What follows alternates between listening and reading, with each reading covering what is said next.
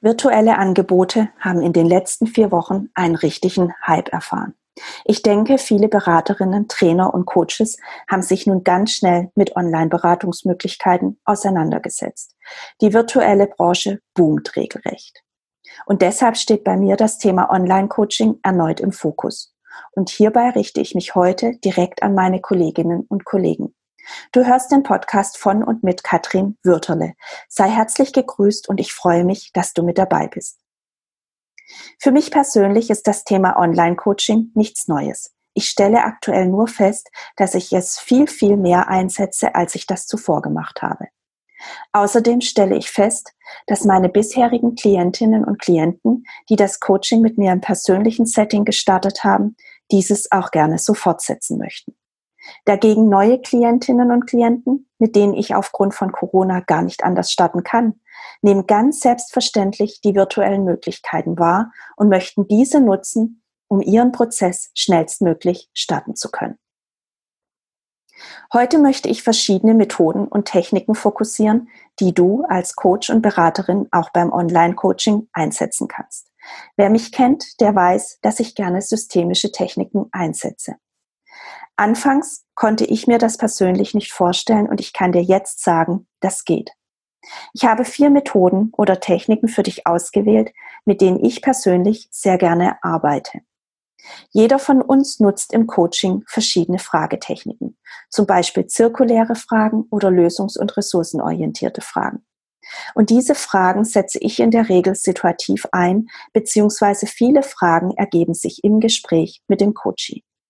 Es gibt jedoch auch wiederkehrende Fragen, wie beispielsweise bei der Auftragsklärung oder zu Beginn und am Ende einer Sitzung. Und genau diese Fragen kannst du im Vorfeld auf einer PowerPoint-Folie oder in einem Word-Dokument vorbereiten. Du kannst genau dieses Dokument während des Coachings einblenden und die Seite für den Coachee über einen geteilten Bildschirm sichtbar machen, um sie dann Schritt für Schritt mit ihm durchzugehen. Grundsätzlich empfiehlt sich, im Online-Coaching verstärkt mit visuellen Techniken zu arbeiten, um für Abwechslung und damit auch für Aufmerksamkeit zu sorgen. So auch mit der sogenannten Klötzchenaufstellung, die ich im Einzelcoaching sehr gerne einsetze. Im Normalfall habe ich dazu Holzklötzchen, mit denen der Coachie zum Beispiel seine Teamstruktur aufstellt. Dies geht natürlich im Online-Coaching nicht.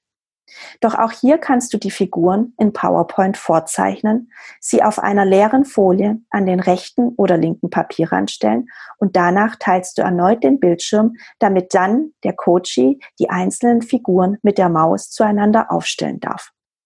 Das erfordert natürlich Medienkompetenz. Und deshalb ist es zu Beginn des Coaching-Prozesses wichtig zu klären, wie fit sich der Klient in dieser Hinsicht fühlt. Entscheidend ist, ihn hierbei nicht zu überfordern, sondern Methoden und Techniken auszuwählen, mit denen er gut umgehen kann. Lass mich zur nächsten Methode kommen. Ich arbeite im Beratungsprozess sehr gerne mit Bild- oder Spruchkarten. Du kannst im Vorfeld einzelne auswählen und auf einer PowerPoint-Folie erneut darstellen. Diese Folie teilst du erneut mit dem Klienten auf dem gemeinsamen Bildschirm. Und so kann er sich eine Karte auswählen, mit der ihr beide im Coaching weiterarbeiten werdet. Wichtig ist hier, dass du nach der Auswahl die nicht gewählten Karten aussortierst bzw. nicht mehr sichtbar darstellst. Kommen wir zur letzten Methode. Du kennst sicherlich die somatischen Marker. Kurz erläutert heißt das, dass wir Menschen Gefühle und Körperempfindungen zu oder in bestimmten Situationen haben. Im Coaching kann es hilfreich sein, diese mit dem Coachee herauszuarbeiten. Wenn die Klientin in sich geht, um ihre Gefühle und Körperempfindungen bewusst wahrzunehmen, empfehle ich dir, die Kamerafunktion auszustellen. Damit fühlt sich der Coaching nicht zu sehr beobachtet. Ich habe nämlich die Erfahrung gemacht, dass dies im Gegensatz zum persönlichen Coaching für den Klienten unangenehmer ist, wenn du ihn durch eine Kamera beobachtest, als wenn du ihm in einem Raum gegenüber sitzt. Grundsätzlich achte bitte darauf, dass du beim Online-Coaching klar, deutlich und ruhig sprichst, verstärkt Bilder verwendest, auch sprachlich gesehen, verschiedene Visualisierungstechniken ausprobierst und intensiv sowie aktiv zuhörst und auch auf Nuancen in der Sprachmelodie achtest. Wichtig ist, dass du genauso wie beim Präsenzcoaching Methoden und Techniken einsetzt, mit denen du dich wohlfühlst. Solltest du jetzt erst mit dem virtuellen Angebot gestartet haben, lerne selbst von Mal zu Mal dazu und überfordere dich nicht. Nach und nach kannst du weitere Methoden und Techniken ausprobieren und empfehlenswert ist hier auch, im Vorfeld mit einer Kollegin oder einem Kollegen zu üben, um dann im eigentlichen Online-Coaching gestärkt zu sein. Lass uns die wesentlichen Punkte zusammenfassen. Auch beim Online-Coaching kannst du systemische Methoden und Techniken mit Unterstützung der Computertechnik einsetzen. Dies erfordert sowohl von dir als auch von Seiten des Coaches eine gewisse Medienkompetenz. Grundsätzlich steht auch beim virtuellen Coaching der Dialog mit dem Klienten im Vordergrund.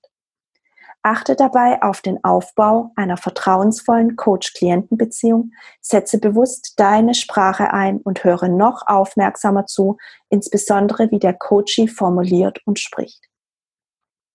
Damit sind wir am Ende der heutigen Episode angekommen. Ich hoffe sehr, dass du einige nützliche Punkte mitnehmen kannst. Lass mich bitte wissen, wie, die, wie, du die heutige Sendung findest und erzähle mir bitte auch, wie es dir in der aktuellen Situation geht. Ich freue mich auf deine Rückmeldung und wenn du nächste Woche wieder mit dabei sein wirst. Sei herzlich gegrüßt und bleib bitte gesund. Bis zur nächsten Woche. Bye bye.